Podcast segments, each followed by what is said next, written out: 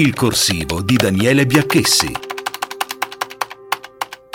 Gli sbagli di Macron. I risultati delle elezioni politiche francesi smentiscono le aspettative di Macron, il quale aveva sperato che, a favore di Ensemble, la coalizione che a lui fa riferimento, giocasse un effetto trascinamento derivante dalle recentissime presidenziali. Effetto che è invece sicuramente mancato, avendo il raggruppamento macroniano perso quasi 100 seggi, scendendo dai 341 eletti nel 2017 ai 245 di domenica scorsa, ed essendosi collocato comunque ben al di sotto della quota 289 necessaria per avere la maggioranza assoluta dell'Assemblea nazionale. Certo, Ensemble rimane ancora il primo schieramento parlamentare, ma ciononostante non c'è dubbio sul fatto che Emmanuel Macron esca da questa tornata elettorale decisamente ridimensionato. D'altra parte, i dati emersi dalle urne hanno certificato che se in Francia esiste un candidato Macron che è in grado di conquistare praticamente da solo l'Eliseo, è tuttavia anche del tutto assente un partito che ne riflette efficacemente la credibilità politica sul territorio.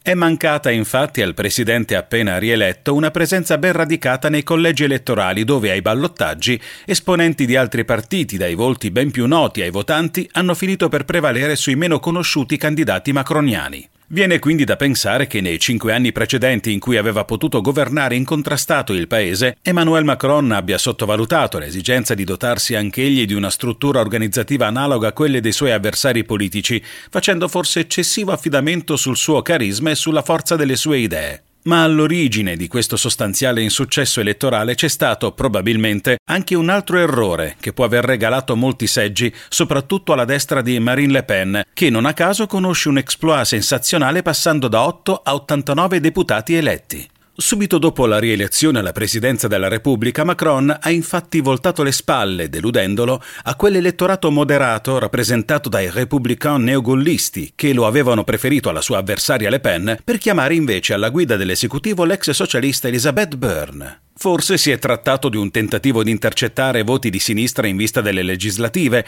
ma il risultato concreto è stato quasi certamente quello di regalare nei ballottaggi i consensi repubblicani ad altri partiti. A questo punto Macron, se vuole che il nuovo governo di Parigi si regga su una maggioranza assoluta, dovrà per forza scendere a patti con i 79 parlamentari eletti dalla destra moderata, dando vita pertanto a un esecutivo di centrodestra, cosa che, se avesse avuto un po' più di lungimiranza, avrebbe già dovuto fare all'indomani della sua rielezione.